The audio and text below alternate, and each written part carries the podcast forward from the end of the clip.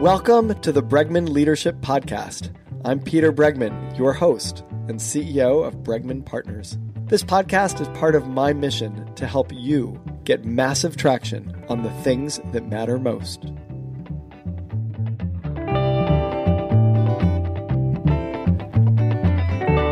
Us today is Sanyin Siang. She co-founded and leads the Coach K Center on Leadership and Ethics at Duke University's Fuqua School of Business. She's a coach and an advisor to CEOs.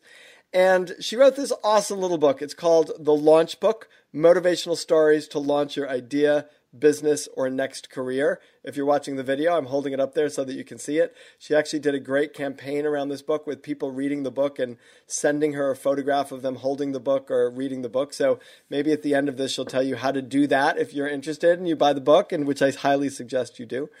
And um, Sanyin is quickly becoming a friend of mine, and I'm very excited to have her on the podcast. Sanyin, welcome to the Bregman Leadership Podcast. Thank you so much, Peter. I'm honored and excited to be here. And um, this is going to be fun. And I have to say, speaking of launches, so this is my first time doing a video podcast, and you're launching me into this. I'm so glad to have you as a member of my launch tribe. I'm putting a lot of trust in you, Peter. That's great. Well, you look great. If you guys are watching the video, you can see the beautiful drawings from Sanyin's children in the background. It's all very, very much a part of the way you are and the way you wrote this book, which is very much yourself, right? And that's great. Yeah. That's exactly how it should be. So, on that note, share a little bit about yourself. Why why did you write this book? Why is it important to you? Where did it come from? So, several reasons um, why I wrote the book. One is whether I'm speaking with students or I'm speaking with CEOs, I'm finding a common theme in the type of questions and challenges that they're facing. And that is in the world of change, how do I move forward? How do I launch? Because when we launch, it's a move away from the status quo, right? So I wrote the book for to address that question. And when I look at whether a student's dealing with launching into a career in investment banking or a CEO who's launching a major transform- transformational initiative in their company, there's books out there that talks about the tactics. I want to step back and look at the mindset. And so one, I wrote the book for readers and then two, I wrote the book really for me, Peter. Um, I've written a lot of articles. I've not written a book, and I thought, gosh, a book is just a collection of articles. This is going to be so easy when I started. The moment I committed to writing the book, it was terrifying. And I realized that the irony of writing the launch book is I became the reader. I was experiencing everything I was writing about. And so I wrote the book for me. For the next time when I have to launch something and I have to be braver, I'm going to refer back to this book and draw on the framework. And then I wrote the book as a love song to all the people who have given me advice, um, as advice uh, to make me braver along the way.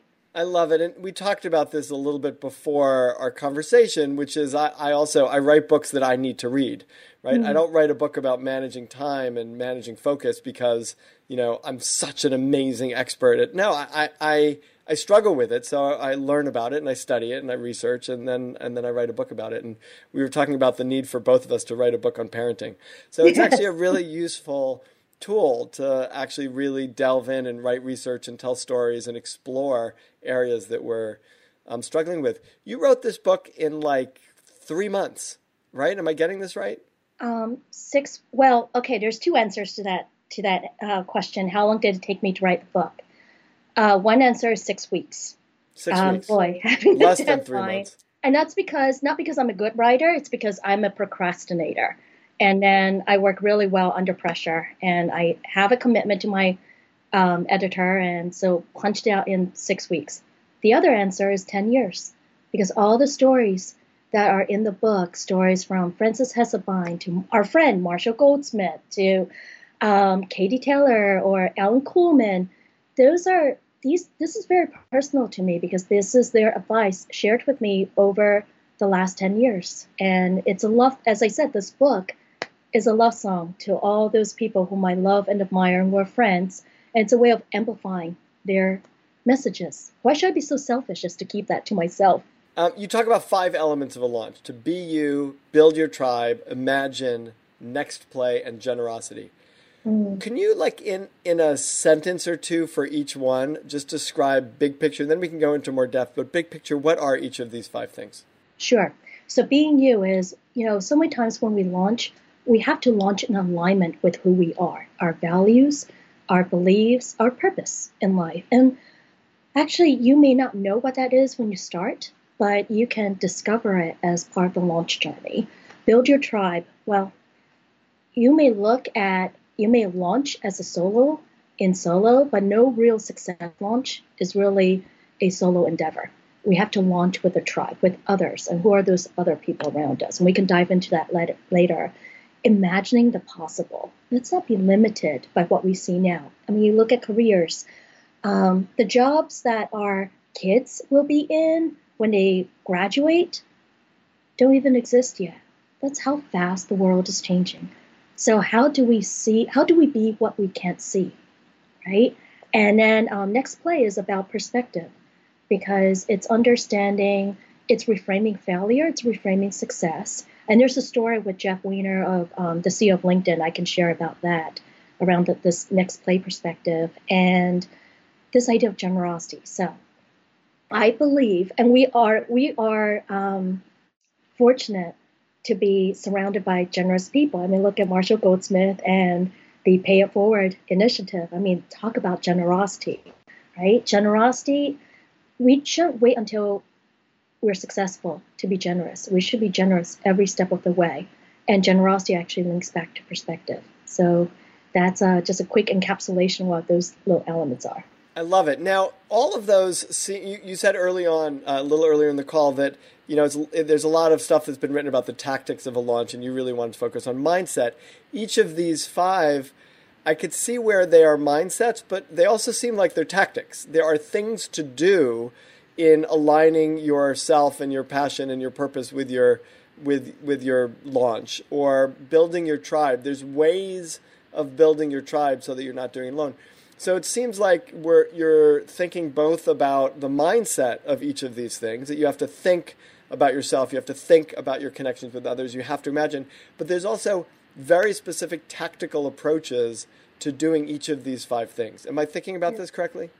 You know, um, yes, because you have to start, but you have to start with being, you know, not doing. You have to be. So, what is that being? You have to think about the being, for example, Launch Tribe, not as a, I'm going to do this alone. Aren't I, you know, aren't I great? But having that element of vulnerability and saying, you know what? It's okay to be vulnerable. It's okay to let others invest in your success. And then let's go out and have the tactics to actualize that. So, so that that's already a great. Let's di- let's do a little bit of a deep dive into that question, right? Because vulnerability feels really critical. It mm-hmm. also feels, you know, um, possibly I could see how listeners might argue that it's antithetical to the need to like you know use your will and push through a hard launch to make something work you're working 20 hour days and you know you got to be resilient and you and and that the risk of vulnerability is potentially the risk of giving in. And I'm curious about how you would answer that. Okay, so the chapter right before vulnerability, be vulnerable, is actually called be brave. So the two go hand in hand, right? So this idea of resilience, um, of just courage to push forward, that's critical. But I also want to talk about something that's not often talked about, which is vulnerability, which is this notion. Sometimes we're afraid of failure. I'm afraid of failing in every single one of my launches. I'm afraid. This is my first video podcast. I'm a I'm terrified. I'm totally. You're bummed. doing great. I won't Just let saying. you down. You're doing great. no, and um, so, but being, for example, just me voicing that out loud, it builds. It makes us human. It it enables us to connect and be more authentic. Um, this idea of vulnerability is also about not having to know the answers. I mean, okay, so let's connect it to something that we often talk about mentorship. So, one of the things people think about is um, first thing, go find a mentor, go find someone who's done what you're trying to do and ask them for advice. But what I find is, and this is a mistake I made earlier on in my career, when I reach out to a mentor, I just wanted to show them the good stuff. You know, like here's all the wins and and then being on the reverse side of that, now mentoring and when I have mentees and students not being vulnerable, but just wanting to highlight all their wins because they're trying to impress, like I was trying to impress.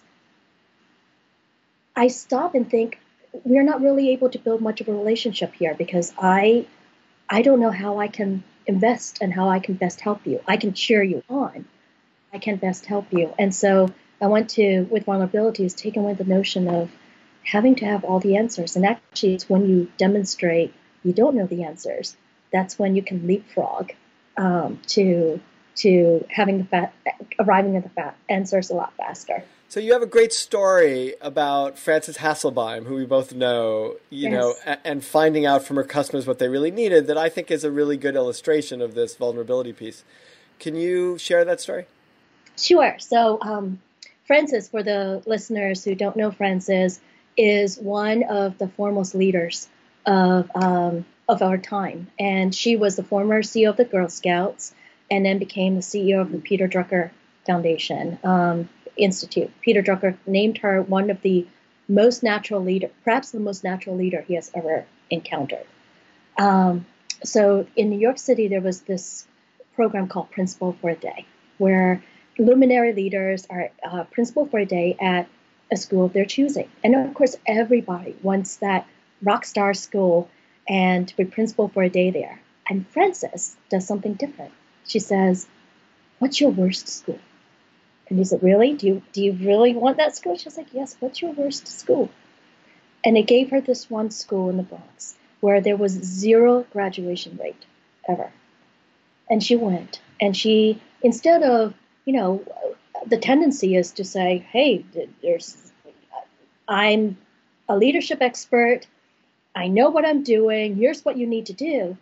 The first thing that Frances did was she asked questions. She pulled the students together and she asked them, What do you need?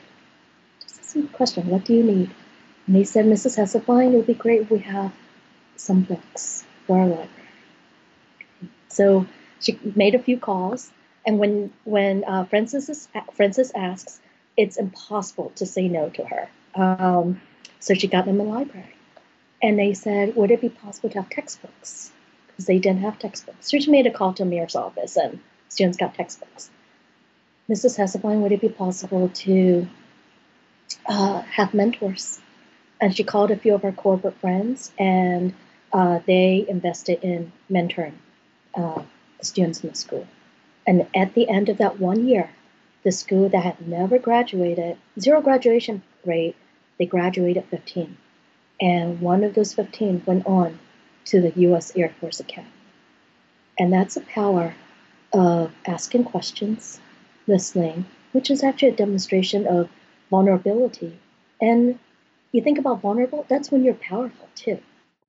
So, so I love the story, and I and I think it's it's interesting related to vulnerability because you know, it feels like it could be a little scary for some people to co-create with customers, right? Mm-hmm. Which is what the story is describing, because you want customers to have confidence in you and feel like you know what you're doing, right? Uh-huh. And so there's, you know, it, it it connects with this issue of vulnerability because, you know, you you want to connect with customers in a way where you really are in a space of I don't know, right? Mm-hmm. I'm really in a space of curiosity and learning and I don't know and at the same time, you want to do it in a way that reinforces your customers' confidence in you, right? Especially when you're launching something and you might be new to it and you might not have any experience in it, you know, or the deep experience in it in the way, or at least maybe you have experience in it but not a track record and you're, you know, because mm-hmm. it's a launch. So, how do you balance the sense of curiosity and living in the space of I don't know while still communicating competence and confidence. Mm. So it's it doesn't stop at I don't know. If you just end at I don't know, then yeah, it's you know there's not much to go on. But you you say I don't know, but let's figure it out together. Here's what I bring to the table, but this is what you I think your expertise is, and this is what I need you to. Um, I would love to know about X, Y, or Z and let's figure it out together. Um, even in writing the book, I was freaking out as the deadline was ticking away and I didn't have anything. And I spoke to one of my, you know, I just pulled several of my students together and I asked them, what in today's age, when there's so many demands on your time, what would make you want to pick up this book? And I thought they would say research. And their, their, their answer astounded me. They said stories. I'm like, really? Stories? I'm like, yeah, stories is what will make me want to pick up this book. It's like, thank goodness I have stories. I know stories. And that's what I, that's an example of this idea of uh, you do bring something to the table. That's why the be you, know who you are. Part of that is the fundamental is knowing what you do bring to the table, but it's just applied in a different context. But in that new context, you can't do it alone. You have to engage others. And by the way, when you say, let's do it together, suddenly there's shared ownership. I mean, in our coaching work, uh, because Peter, I know you are like a rock star coach as well. We do, do you don't ever go to someone and say, hey, do this. It's let's figure it out together, right? Absolutely. The curiosity piece is critical, and the living in I don't know is critical. And and uh, I, I, sort of joke because I gave a TED talk on this uh, this idea of I don't know, and I, I like to you know as a joke, I sort of like to say that I'm the world's expert in not knowing. Like I know, I know more about I don't know than anybody. Um, and that in itself is an expertise. How do you leverage I don't know into into power? um, uh, I love these questions you use uh, that you sort of identify to use in the launch process, right? You have a series of questions: the why question, the what do you think question, the what if question, the well framed question. Can you again, like you did at the start, just a sentence or two on each of them to help people understand how they might be able to leverage these questions in their launch? Um, so I'm a big I'm a big fan of being a question in search of answers, which this is why we're going to be great friends, Peter, because you're the expert on I don't know and the expert on saying I I have a question, I don't have the answer. It's great. Flip sides of the same coin. Um, I think you know, like even in leadership, it's uh, because this launch book really is a it's a leadership book in many regards. It's a self leadership book, and I think we learn so much more from questions. I mean, just even the questions you're asking is re- more re- as a as an interviewer. Gosh, that's reveal, revealing so much about your expertise because of how you're framing them and how you're asking them. So um, the what if question is really about imagining the the um, possible, right? We don't know, but what if? What if? Or um, the why question is really unearthing the you know the purpose behind something.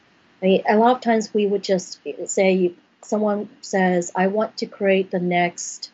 the Uber, what what is it nowadays? I want to create the Airbnb of such or the Uber right. of such. like that's great. Let's figure out why, and then from the why you can figure out what's the origin story that reveals who they are and and um, and enables the customer and prospective customers, um, the people who are investing in that person's success, to really buy into their destiny story. So the why, the what if, the, the no the how question. Um, that's really around tactics. I mean, so these questions take on different forms. It's not necessarily as like categorized as as um, uh, what we started off with.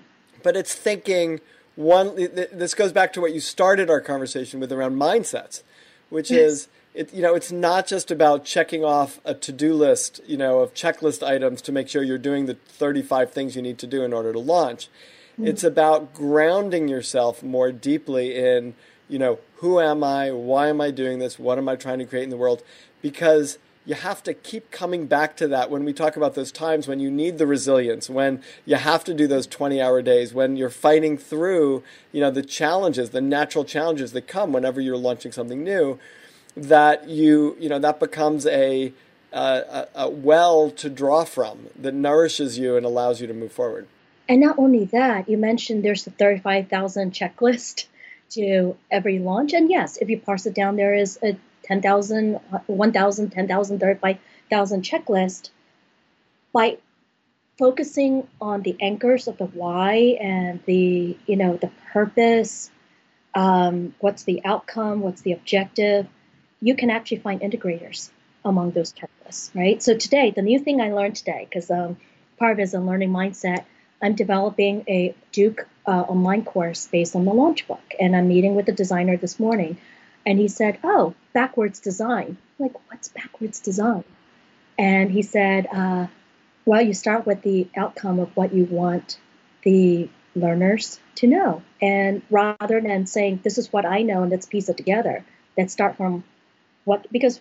How we the, want them walking away and then back into it. Exactly. I mean, it, it goes back to our conversation on books. Why do we write books? It's for us. We're the reader. What do we need to know? And then we work backwards. And if that's going to help us, it's going to help the reader too. Right. You, you, you say um, you have a chapter or a you know heading make fun a deliverable.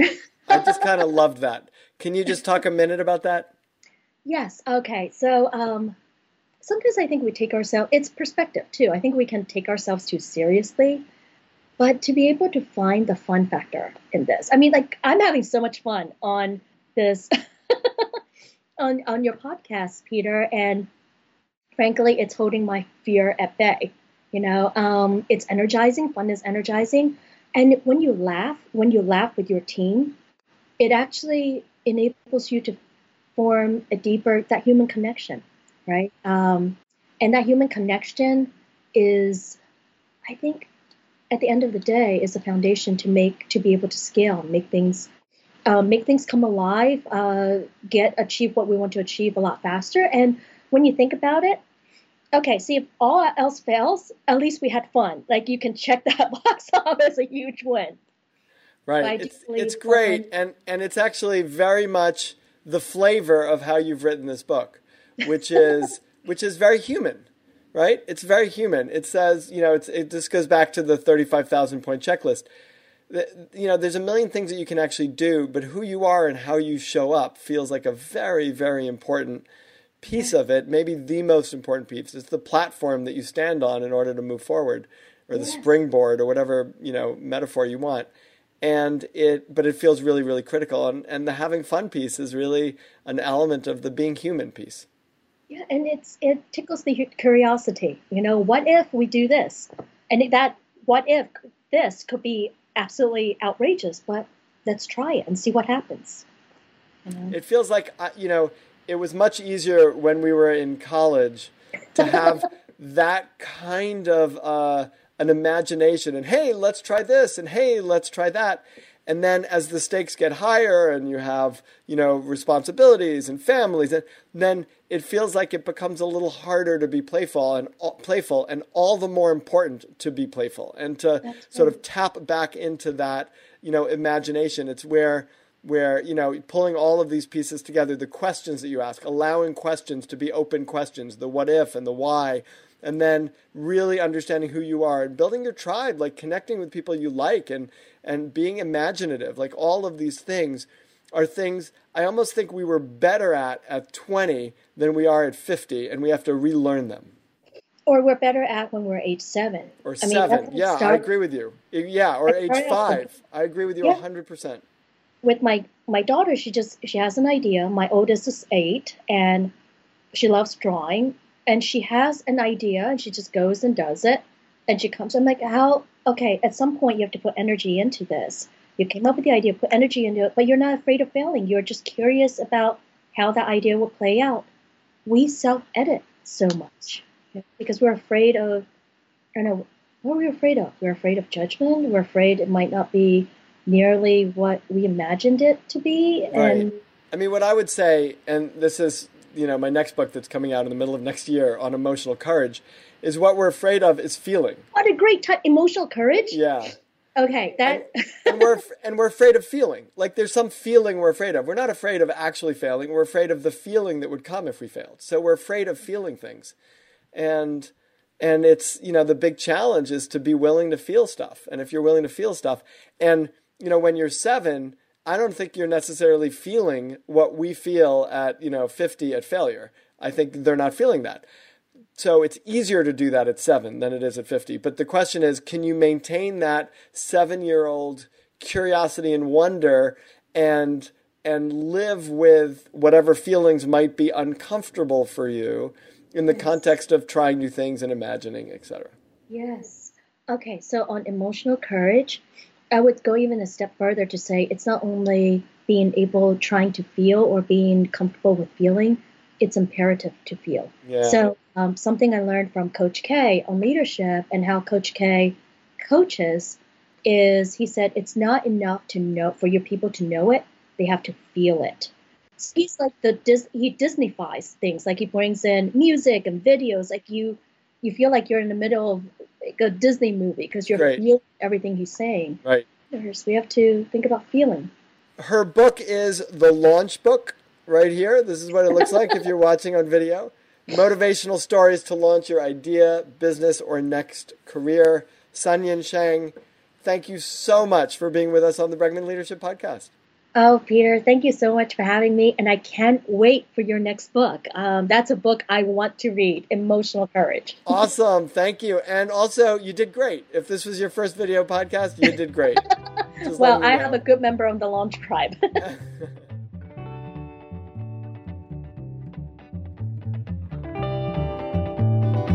hope you enjoyed this episode of the Bregman Leadership Podcast. If you did, it would really help us if you subscribe on iTunes and leave a review. A common problem that I see in companies is a lot of busyness, a lot of hard work that fails to move the organization as a whole forward. That's the problem that we solve with our Big Arrow process. For more information about that or to access all of my articles, videos, and podcasts, visit peterbregman.com. Thank you, Claire Marshall, for producing this episode, and thank you for listening.